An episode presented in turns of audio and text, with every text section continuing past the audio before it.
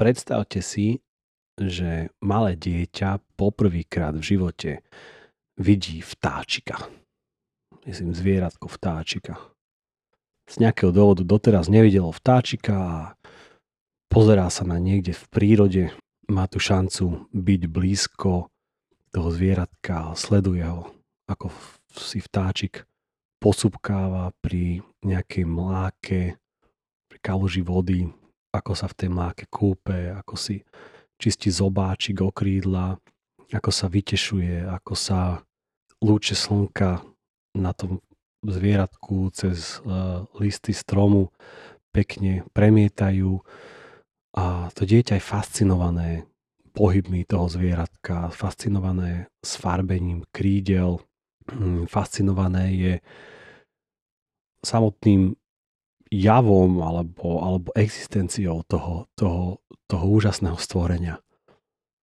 A potom ako dieťa rastie, tak sa dozvie, alebo niekto mu raz vysvetlí, že, že to je vrabec, alebo to je sikorka, alebo čo, čokoľvek iné. No a v tom určitom okamihu, v tom to je vrabec okamihu, sa stane niečo zásadné, čo symbolizuje vlastne aj poznávanie v našom živote stane sa to, že to dieťa už nebude vidieť alebo pomaličky sa ako keby zriekava alebo stráca ten úžas nad tým zvieratkom, lebo pochopí, že to je vrabec. Pochopí, že to je niečo, čo má meno, veď to je jasné, ostatní to tiež poznajú, tu už nie je veľmi o čom sa nejako extra vzrušovať a byť úžasnutý, veď to je vrabec. No a Takto podobne to je aj s inými vecami v živote. No tento príbeh alebo toto prirovnanie alebo tento obraz používajú ľudia alebo mnohí neviem, duchovní učiteľia, možno mystici na, na ilustráciu toho, ako my ľudia strá, strácame úžas nad vecami a určitú tú schopnosť byť, byť fascinovaný jednoduchými, jednoduchými drobnosťami, jednoduchými detailami prírody a života a proste drobnými vecami v živote. No a keď som ja sa snažil práve minule e, svojej manželke tento jav alebo túto myšlienku vysvetliť, bolo to kráčajúc do mesta a držali sme za ruku našu malú dceru Milu. Išli sme takto traja. No a mali sme o tomto debatku. Manželka Inga hovorila, že to je normálne, že tak funguje náš mozog a podobne a ja som ja hovoril zase, že áno, možno je to normálne, možno tak náš mozog funguje, ale, ale že si zároveň myslím, že, že je našou úlohou sa snažiť znovu objavovať úžas v malých veciach života a v živote samotnom, v existencii samotnej, v realite samotnej. A, a že to je taká výzva k tomu, aby sme začali žiť naozaj tak, ako ako, ako sa má, alebo ako je dobre, podľa mňa. Akokoľvek, možno, že nejako východne, alebo buddhistické, alebo podobne to znie. No a, a o, tom sme, o tomto sme mali debatku. No a ako sme tak išli ďalej, tak som zďaleka videl žobráčku. Sedela opretá o, o stenu jedného výkladu nejakého obchodu. A už zďaleka sa, aspoň som mal pocit, že sa pozerá nejak na mňa, mne do očí. Mala také čudné prenikavé oči. A ako sme sa k nej približovali, ja som sa snažil pozerať inde, lebo ten pocit, keď obchádzate žobráka, neviem, ako to máte vyriešené vy, ale ja to nemám vždy nejako vyriešené. Uh, uvedomujem si niekedy tie argumenty, že mm, niekedy sú títo žobráci organizovaní nejakými pasákmi a dať im je len kontraproduktívne, alebo a podobne. Niekedy si uvedomujem na druhej strane, veď je to človek, ktorý niečo potrebuje a ja toho mám nadbytok, prečo by som mu nedal. No a takýto boj sa zvádzajú u mňa v myšlienkach. No ako sme prichádzali, nejako som sa rozhodol, že OK, mm, obídem ju alebo budem ju ignorovať. Veď som dal alebo dávam na, na iné veci alebo iným ľuďom možno, že. No lenže moja cerka si uh, zaumienila iný scenár ako sme pri tej uh, pani žobráčky, alebo pri tej pani prechádzali, naša malá Mila nahlas začala sa pýtať, že a prečo je táto teta takto tu sedí? A že no, že do, dobre, poď. A ona, že zastala a nedovolila nám ďalej ísť, držala nás za ruky. A prečo takto sa pozerá? A to pred ním, toto sa udialo, udialo alebo dialo asi metra pol tej pani. No a tak ja hovorím už dobre, ináč sa nedá. Tak hovorím, poď Mila, ideme za to teto a spýtame sa jej, že prečo tu sedí a, a podobne. Tak som to chcel poňať aj ako nejakú určitú výchovnú lekciu, aj v zmysle toho, že veď e, teda nemusíme obchádzať človeka, veď je to človek, tak sa ho spýtame, prečo tam je a ne, nevybavíme to možno len hodením nejaké mince. Tak sme sa tej pani sklonili, trošku sme sa aj rozprávali s ňou a pýtali sme sa jej, alebo ja som sa jej pýtal, Mila tam vedľa medzi tým stála, Inga stála tiež, možno trošku opodial. Tá niekedy má ne, taká trošku nervy, keď sa zastavujem pri rôznych ľuďoch pochybne vyzerajúcich a, a riešiacich pochybné aktivity v meste. No a proste sme sa tej pani pýtali, ja som sa aj pýtal, ako sa ocitl na ulici, kde býva, v akom stave, či chodí na polievku do mieste v dome. To je taká inštitúcia, organizácia u nás v Leviciach, kde takýmto ľuďom bezdomova dávajú nájsť a iným spôsobom pomáhajú. No a takto sme sa trošku rozprávali. Zámerne som prejavoval ľudí záujem úprimný, ale uvedomil som si, uvedomoval som si, že tomuto človeku uh, že, že, že máme prejavovať záujem o týchto ľudí, nie len im hodiť nejakú mincu. No a a teda potom som našiel aj nejaké na konci peniaze, že idem dať. Ona, ona sama hovorila, a netreba, netreba. Tak, také pekné, že žobračka vám hovorí, že netreba, netreba. Asi si cenila rozhovor, neviem. No a predsa som nejaké peniaze dal, postavil som sa a chcel som ísť ďalej, keď v tom nám do cesty pribehla, alebo by som možno, že povedal, vskočila jedna pani. Táto pani začala hovoriť, že a viete, kto je toto? A ukazujúc na tú žobráčku, že veď to je drogistka, že veď to je človek, ktorý to dá na drogy. Vy jej tu dáte peniaze, ale možno, že z toho máte dobrý pocit, ale ona to dá na drogy. Veď pozrite sa, tam na druhej strane, že tam je jej partner, tam sedel nejaký tiež neboráčik, sediac opretý o plot na druhej strane cesty a niečo si robil v rukách, mal, možno si počítal peňažky, neviem. No a Inga, moja manželka, že no, alebo mal som aspoň pocit taký, že mala takú reakciu, že, že no a očakávala sa od nás asi taká reakcia, alebo tá pani, ktorá nám vbehla do cesty, asi očakávala reakciu, že, že budeme činiť pokáni z toho, že sme dali nejaké drogistke, že to vesmír sa uberá zlým smerom, keď my podporujeme feťákov, teda asi.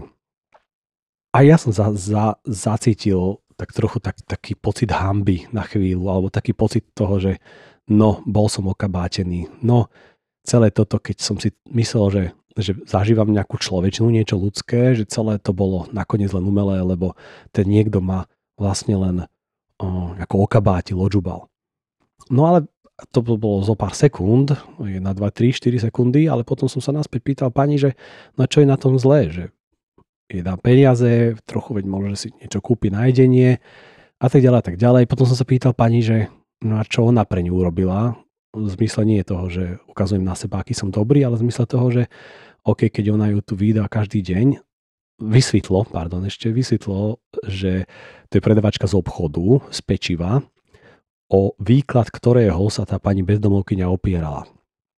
A tam sedela. Ako, nemyslím si, že niekoho nejako rušila, okrem nejako morálne alebo sved, svedomiovo, ale, ale proste tam bola. A vraj tam bola asi často táto, táto bezdomovkyňa. No a tejto predavačke asi už značne liezla na nervy, keďže stálo za to tej predavačke vyskočiť, predpokladám, po, v každom človeku alebo viacerých, ktorí tej pani dali nejaké peniaze, aby ich napomenula a tak trošku vyhrešila, že keď jej dávajú peniaze, tak ju len podporujú v drogách a nerobia nič dobré a maximálne robia dobre sebe. No a potom mali takú trochu výmenu názorov a pani predavačka skončila s tým, že dobre, vy máte svoj názor, ja mám svoj názor, alebo máte tvoju pravdu, ja mám svoju pravdu a dovidenia, pekné Vianoce. Bolo to tesne pred Vianocami. Ja som bol taký trochu rozčarovaný z toho celého a potreboval som si to nejako prežuť. Moja manželka Inga si to teda odniesla, keď som mal nejaký taký ten monológ, e, taký jemne nahnevaný a rozmýšľal som nad tým. No a potom mi napadlo, že táto situácia krásne ilustruje vlastne ten príbeh s tým vtáčikom a, a malým dieťaťom. Tá pani predavačka, ako aj my všetci spoločnosti, sme zvyknutí tvoriť si nejaké také tie kategórie, kategórie, predsudky, alebo psychológovia by to asi vedeli dobre, dobre nazvať, čo to je, do ktorých si ľudí ako škatulkujeme, dávame alebo nálepkujeme. A ako to je asi normálna, normálna psychosociálna, alebo ako povedať, činnosť, bez toho asi nevieme fungovať. No a druhej strane mali by sme byť schopní vidieť aj za tieto, za tieto nálepky. Pravdepodobne pani predavačka tam tú mm, žobračku videla a možno, že nie, videla každý deň alebo podobne a možno, že niekedy v minulosti tiež zvádzala v sebe boj, že, že či je nejako má pomôcť alebo nie. A možno, že nie, neviem, ale zdánlivo alebo zjavne si to tá predavačka tiež spracovala tak, že to je proste jedna drogistka, dávať jej je zlé a hotovo. A už teda aj akékoľvek svedomie alebo nutkanie mm, byť človek človekom, tomu človeku, ktorý tam vonku klačí a žobre, už nemusí mať, pretože však to je feťák. A ja si myslím, že takto si vytvárame rôzne kategórie a, a um, nálepky a, a také, určité, také určité skratky alebo racionalizácie toho, prečo nemusím byť druhému človekom. Keď si vytvorím takúto nálepku alebo kategóriu žobrajúcich feťákov alebo feťackých žob, žobrákov alebo, alebo organizovaných žobrákov a podobne. A teda už všetci žobráci sa pre mňa znamená, stanú tými, ktorý, tým, ktorým netreba dať peniaze, lebo veď ešte aj ako tá pani predavačka spomínala, veď nie je v žiadnej organizácii a tak ďalej. Ako keby ju túto žobračku diskvalifikovalo, že keďže nežobre cez notabene alebo niečo podobné, aj keď možno, že slovo žobrať asi nie je úplne korektné, už neviem, čo sa dnes používa, proste nepýta si peniaze cez notabene alebo nejakú podobnú organizáciu, že teda to nie je dobré. Ja rozumiem, že, že možno, že naozaj niekedy je zlé zahasiť možno, že svedomie peniazmi a, alebo, alebo podporovať ľudí v tom, čo robia zlé. Rozumiem. Ale stále apelujem na to a moja, moja myšlienka je tá, aby sme za nálepkami a za takýmito a s takýmito racionalizáciami videli predsa ľudí, videli predsa uh, tých vtáčikov, tú krásu. A, a najmä, aby sme videli aj príbeh. Ďalej som rozmýšľal, že dobre, možno, že tá predávačka rozmýšľa nad tým tak, že ona sama musí vstávať skoro, tá predavačka do obchodu, aby, aby vládala uživiť možno, že dve malé deti doma, kto vie, ako to je. Možno, že majiteľka toho obchodu a musí, predať, a musí platiť nájomné, snaží sa pracovať možno, že od rána do večera a pozrie sa potom na tú žobráčku, ktorá možno, že naozaj si kupuje nejaké drogy a z času na čas tam ide a možno, že vyžobre za deň celkom relatívne slušnú čiastku peňazí a, a, a, tú žobráčku, a tú predavačku to možno, že štve. A ja tomu rozumiem. Na druhej strane, myslím si, že v takomto prípade ľudia zabudajú na jednu veľmi dôležitú vec. A to tu, že nie všetci máme rovnaké štartovacie čiary, respektíve nikto z nás nemá rovnakú štartovaciu čiaru, viac menej. Vie tá pani predavačka povedať, že tá žobráčka, akých mala rodičov, v akom kontexte vyrástla, ako, aká škola jej bola daná, akí priatelia alebo aké okolie ju formovalo, akým myšlienkam, aké kultúre bola exponovaná, čo mohlo vnútorne formovať, aké ušlachtilé alebo neušlachtilé impulzy externé mohli túto pani formovať.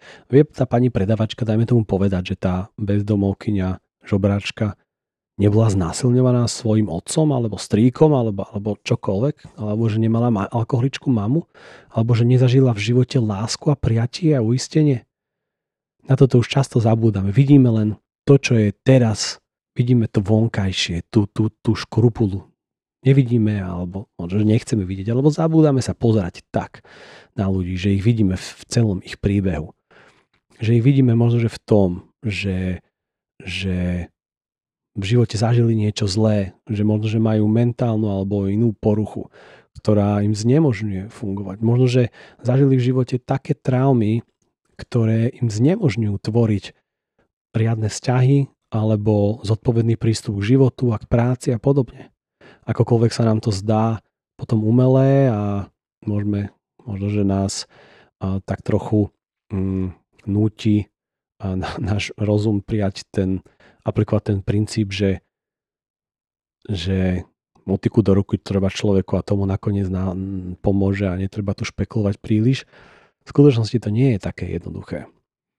Podobne rozmýšľame aj pri iných uh, skupinách ľudí, napríklad pri prostitútkach. Veď to je prostitútka, alebo ešte aj špatnejšie povedané. Čo by sme takým mali sa zaoberať, alebo takým pomáhať? Veď sú špinavé, alebo podobné iné uh, adjektíva nám môžu napadnúť tiež možno, že nerozmýšľame, ako sa tie ženy dostali k tomu, čo robia, prečo to robia, a aké majú nazeranie na svet, či v živote zažili alebo pochopili, alebo či môžu vôbec mať pocit, že ich niekto miluje alebo že stoja za niečo. Môžeme rozmýšľať takto isto, dajme tomu, keď sa nám núkajú nejaké reklamy alebo výzvy na pomoc hľadajúcim, napríklad v Jemene. Môžeme možno si takéto situácie racionalizujeme tým, že á, to sú tam tí moslimovia, bijú sa, vraždia sa jeden medzi, medzi druhým, keď tam pošlem peniaze, aj tak sa k ním nedostanú a nejaké veľké korporácie alebo nejaké veľké pseudo dobročinné organizácie si tie peniaze nechajú, nemá význam im posielať. Alebo mi vadí pozerať sa, vidieť, byť svetkom utrpenia Ukrajincov na východe, alebo aj u nás medzi nami. Vadí nám, že sa zvádza vojna vedľa a máme problém s tým mnohí naozaj zaujať jasné stanovisko, že, že je tu jeden agresor, ktorému ide o uhasenie jeho osobných, mocenských a iných túžob a, a komplexov ubožiackých a máme tendenciu niektorí zvalovať vinu alebo sa hnevať na Ukrajincov, že sa bránia. No keby sa toľko nebránili, už by bol koniec, konečne už by bolo nejako rozhodnuté v tej vojne a nemuseli by sme sa tu pozerať na to, ako trpia. Vždy nám sem posielate nejaké fotky trpiacich detí a, a posi- počujeme svedectvá o znásilnených žen a aj detí. No a keby, a keby, keby sa nebránili toľko, už, už by bol pokoj. A podobné naozaj nízkoduché rozmýšľanie. Podobne rozmýšľame aj nad homosexuálmi a tak ďalej a tak ďalej. A takýmto spôsobom si vyskladávame celý svet, aby sedel do našich predstav a do našich konštruktov. Vytvárame si rôzne konštrukty, nálepky a racionalizácie, aby sme mohli obviniť trpiacich, že si za to môžu sami. Pretože jediná alternatíva je súcit. A ten bez akcie je nepríjemný a usvedčujúci pocit. Preto myslím si aj, pre nás vždy platí taká určitá výzva. Výzva zmeknúť. Výzva vidieť skutočnosť, aká je tu a teraz a aká je v celom svojom kontexte. Uvedomujúc si, že tá skutočnosť je často oveľa komplikovanejšia, ako si myslíme, alebo máme pocit, alebo ako je nám príjemné vôbec vidieť a uvedomiť si.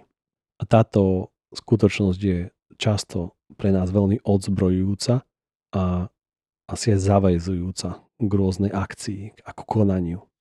A tento príbeh, môj zážitok, mi úplne dobre ilustruje presne tú situáciu, ktorú som na začiatku popisoval s tým vtáčikom. Skúsme vidieť veci v tom úžase a v tom kontexte.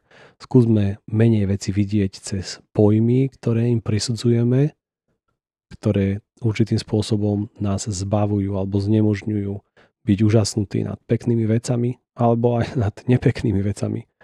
Uvedomiť si také, aké sú, nájsť hĺbku a krásu v tých veciach, ktoré sa dejú, v tých veciach, ktoré vidíme. Nájsť niečo ľudské a nájsť niečo naozaj hodnotné a skutočné pravdivé na veciach, ktoré zažívame. Dúfam, že som vás týmto krátučkým príbehom možno trošku inšpiroval, možno, že cítite, že ste stratili čas počúvaním, to ma bude mrzieť. Nie. Ak máte nejaké dotazy alebo myšlienky, môžete mi ich poslať na podcast zavináč na každom záleží.sk. Ja som Gabriel Kosmály a ďakujem vám za počúvanie.